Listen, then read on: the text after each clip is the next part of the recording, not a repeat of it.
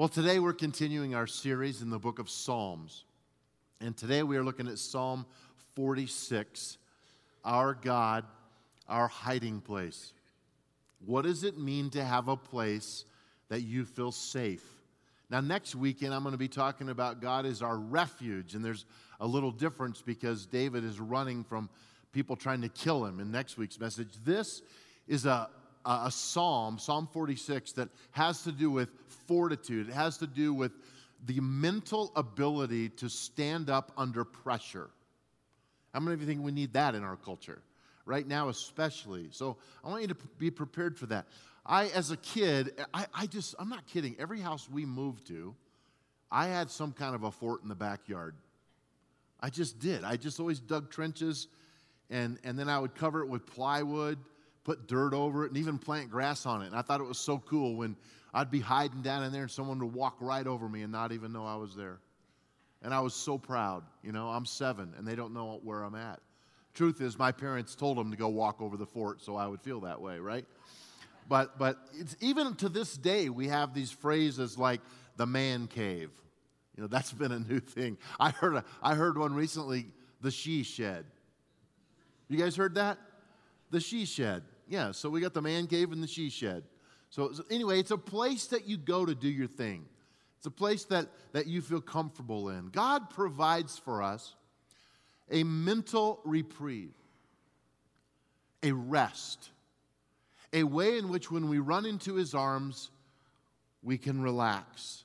Now, today's psalm, Psalm 46, is pretty famous for a lot of things. It's, you know, our, our God, our refuge and strength. That, that's one of those things that people mount on you know, wood carvings and put it on their wall. It's also, it ends with that famous verse, be still and know that I am God. Have you, have you heard that one?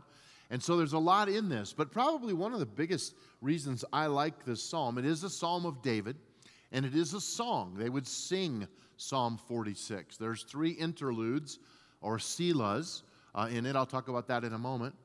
But the reason I really like this psalm is it was Martin Luther. Ever heard of him? If you're not familiar with, with uh, religious history, he was a monk in Germany, a priest, and he just started reading the Bible and started to understand that our faith in Jesus, our justification is by faith. It is not by works. It's not by being better or doing better. It's Jesus paid the price for our sins, and we just need to trust that that price was enough. And our salvation doesn't come through works, it comes through faith. And boy, he loved Psalm 46. As a matter of fact, the story says that Luther's little ramshackle cart wobbled its way up to a place called Worms, Germany. I'm not making that up. Who would name a city Worms? W O R M S. It's still there. Anybody been to Worms? I'm just curious. It's, it's about 40 miles just kind of southwest of uh, Frankfurt. It's a pretty large city. But they summoned him in April of 1521. And he had been summoned by the emperor and by the Catholic leadership team to basically ask him or force him to recant from his heresy that justification comes by faith and not by works. So he met them there. He found out when he got there that they had laid out all of his writings in a certain room. And the next morning, he was told they were going to go into that room and he was going to recant and admit that this was heresy and it simply was not true. Luther, upon this knowledge, retired to his room for the night to think about his answer.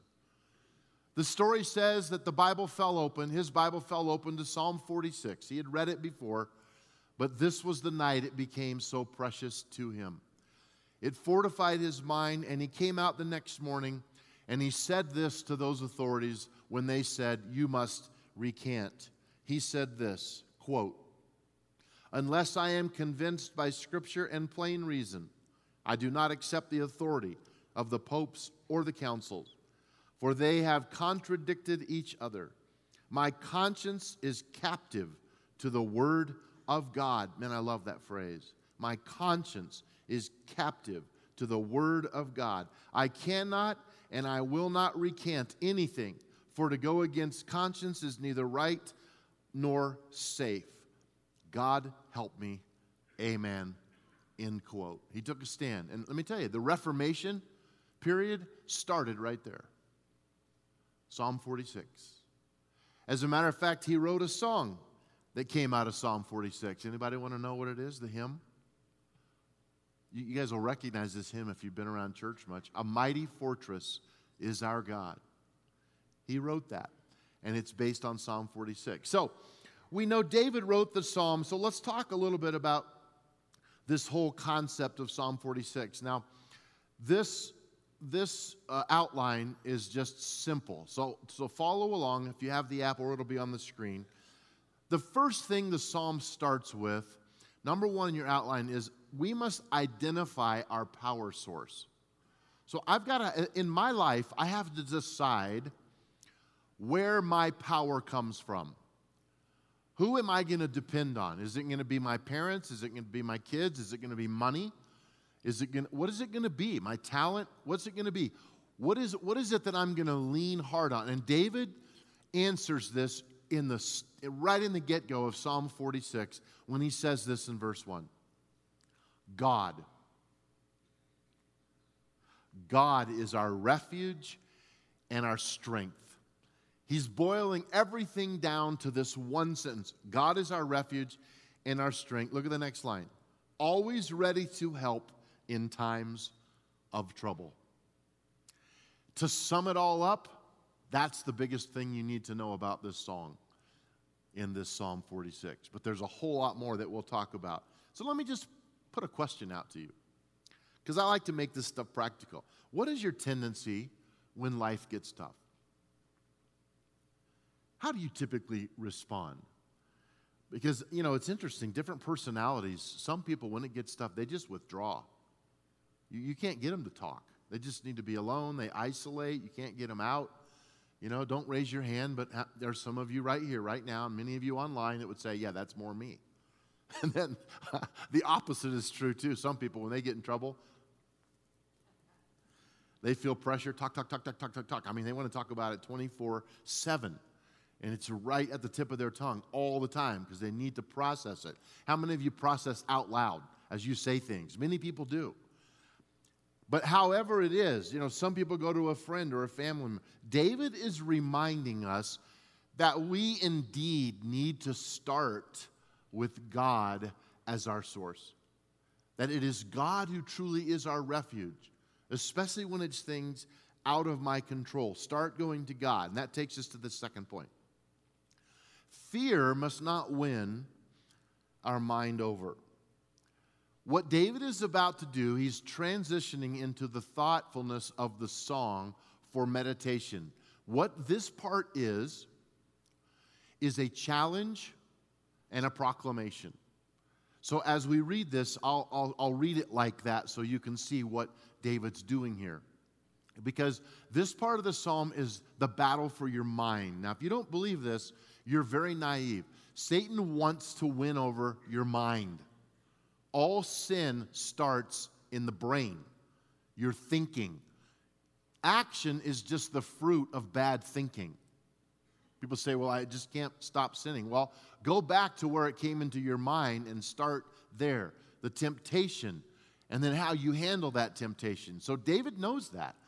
And if you want God to be your hiding place, you're going to have to, to really learn how to have mind control in the right sense of that word by leaning on God when temptation first comes. So, verse 2. So we will not fear. Now, look at the metaphors he uses. When earthquakes come, we won't fear when the mountains crumble into the sea. Let the oceans roar with foam. Let the mountains tremble as the waters surge. Interlude. That's the word Selah. In a song, it's an interlude. Some scholars, can I just tell you this? No one really knows exactly what Selah means. It's not a real Hebrew word. It might come from this Hebrew word kala, which means to stretch or to stop, to ponder.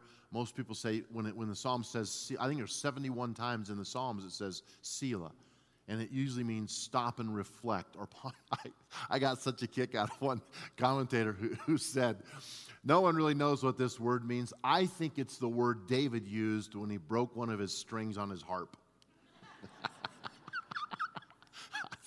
It was a joke, just so you know, okay? But, but here's, here's, here's what I want you to see. He says, I'm not going to fear. And then the two metaphors he uses are the things that are out of his control.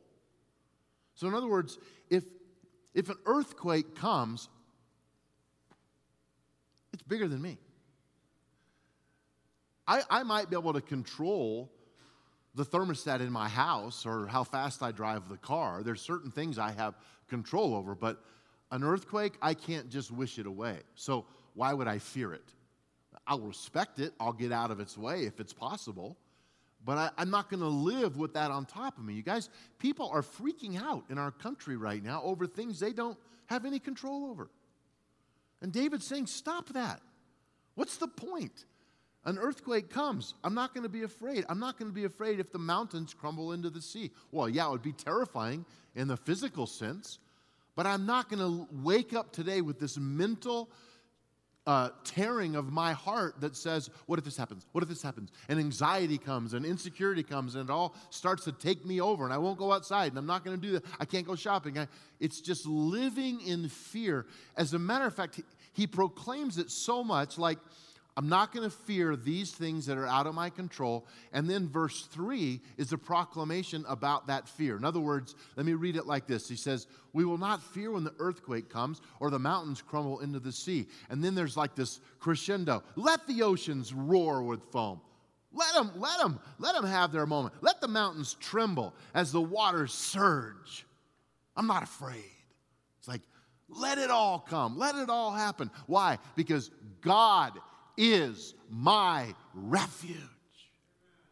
If I can get that in my heart, if I can get that in my spirit, then suddenly I can live life.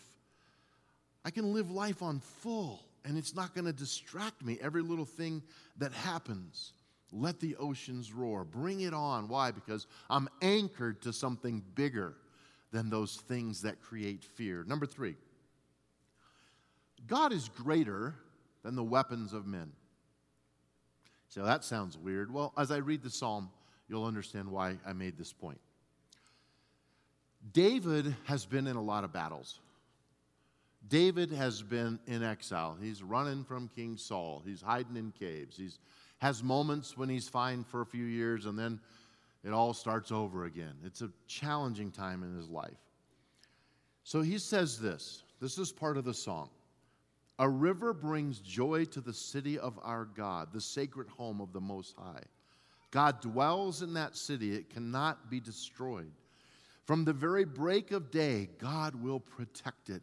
The nations are in chaos and their kingdoms crumble. God's voice thunders and the earth melts. The Lord of heaven's armies is here among us. The God of Israel is our fortress. Interlude another Selah. Some scholars believe that the voices would stop in singing the song, and then the instruments would play an interlude to give pause. Wow, think about what we just sung, what we just heard sung. Think about these words interlude. Come see the glorious works of the Lord. See how he brings destruction upon the world. He causes wars to end throughout the earth. Now, here's the part that created this point He breaks the bow, he snaps the spear, and he burns the shields with fire.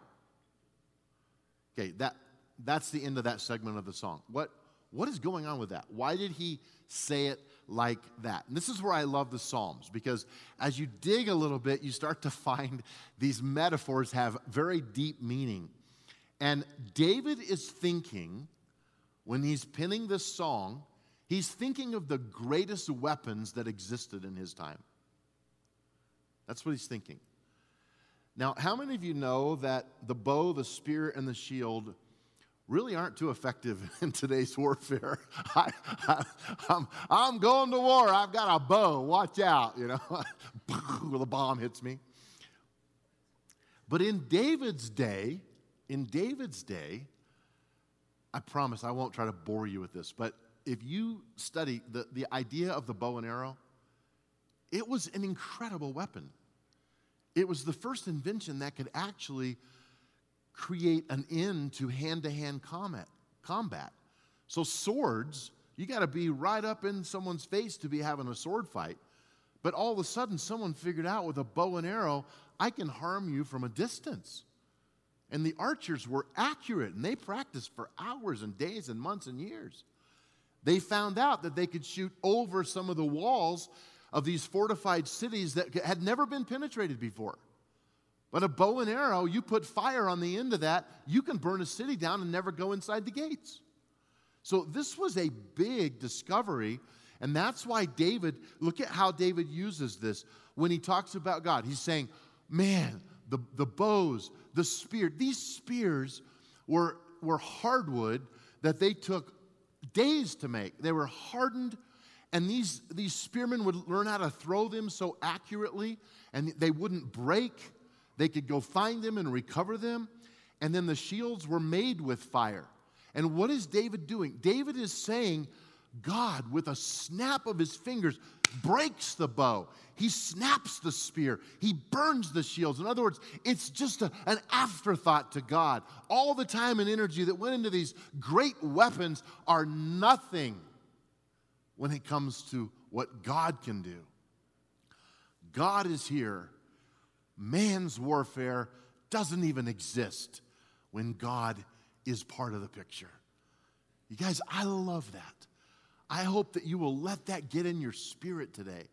I hope you will understand that when God fights your battles, there is no human element that can beat him up. God is bigger than your problem. I started thinking about the weapons of, of our enemy in our culture today.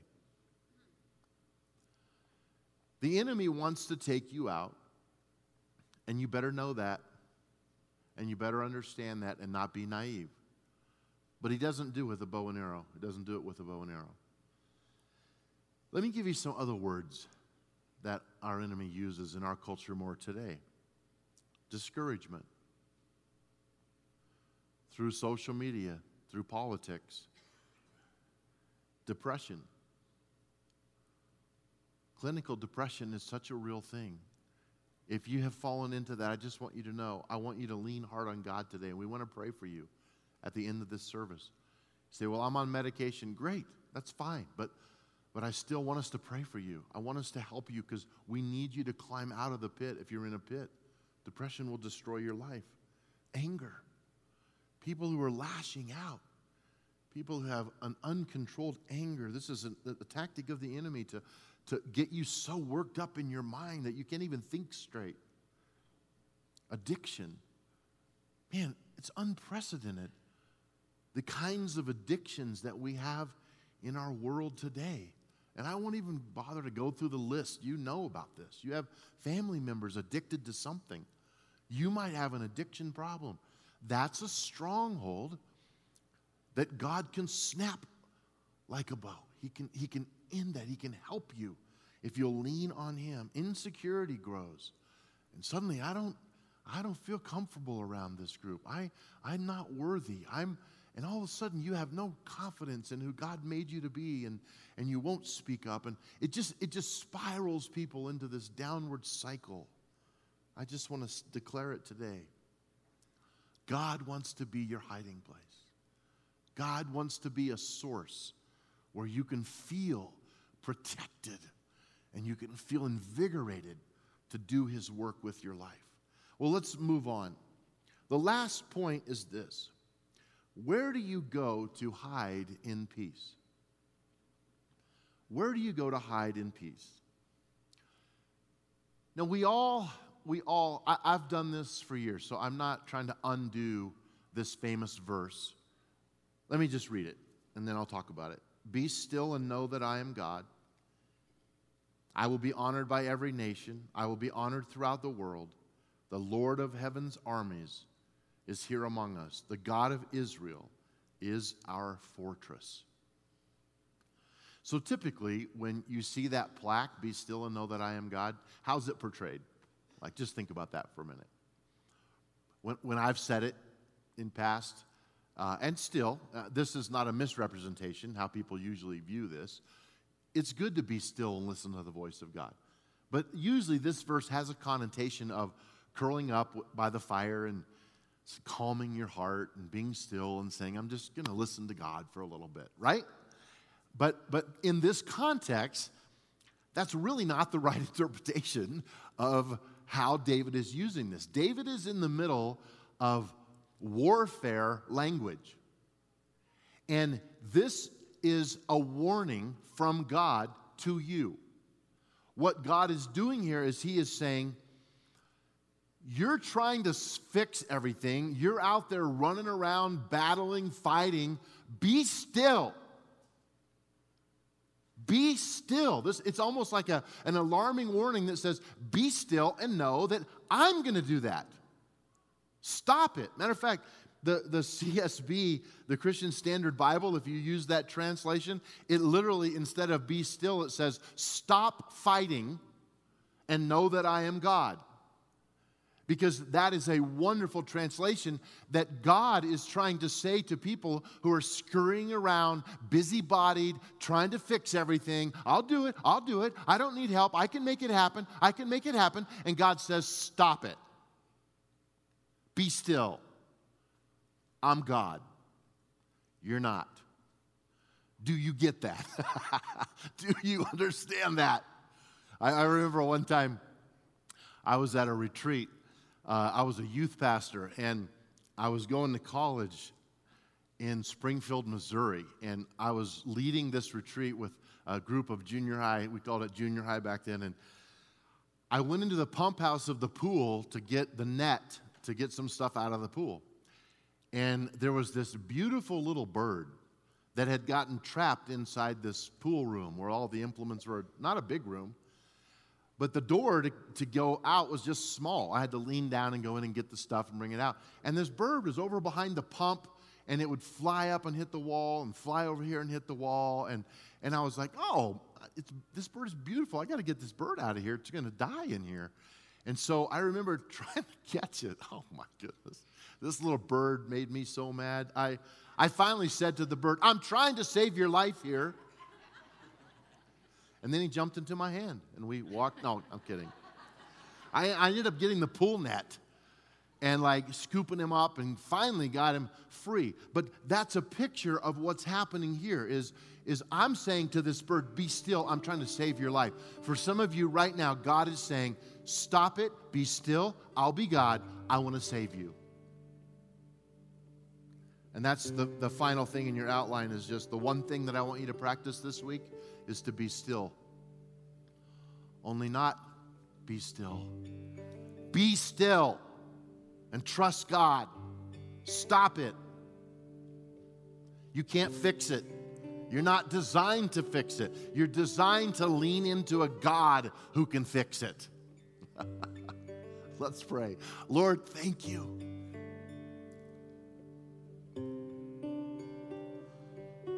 I can't, you can. Some of you are right in the middle of that right now. And I get it. Human effort is a good thing. God doesn't want you to just not do anything. There are times when you need to do your part. But how many of you right now just would say, I can't fix it? I'm going to just be still and God's going to have to work this out. Hold up your hand if that's you. Online as well. Come on. God bless you. You can put them down. I want to pray over you. Because this is a powerful moment where miracles happen. Because you're acknowledging it's not about you, it's trusting God. That's the magic word. I use that word magic carefully. That's the anointed word trust. Lord, I pray over my brothers and sisters that need to lean in today and they need to stop it. They need to consider who, who you are. They need to recognize, we need to recognize you snap the bow. You destroy the shield. There's no weapon that can prosper against us when we lean into you because you're God. And we're excited about that today. We yield to you. A mighty fortress is our God. We will trust you forever. And we thank you that we can lean in. If you're without Jesus today, please, in this moment, just give your life to Him. Lord, forgive me, cleanse me. I trust you. I want to walk with you. I want your plan in my life. Just surrender. That's the word surrender to Him. We'll help you. We have a packet up here. We'll get involved with you at, the level you need us to, to, to journey with you in your journey of faith, okay? We give it all to you, Lord, in your mighty name. Amen.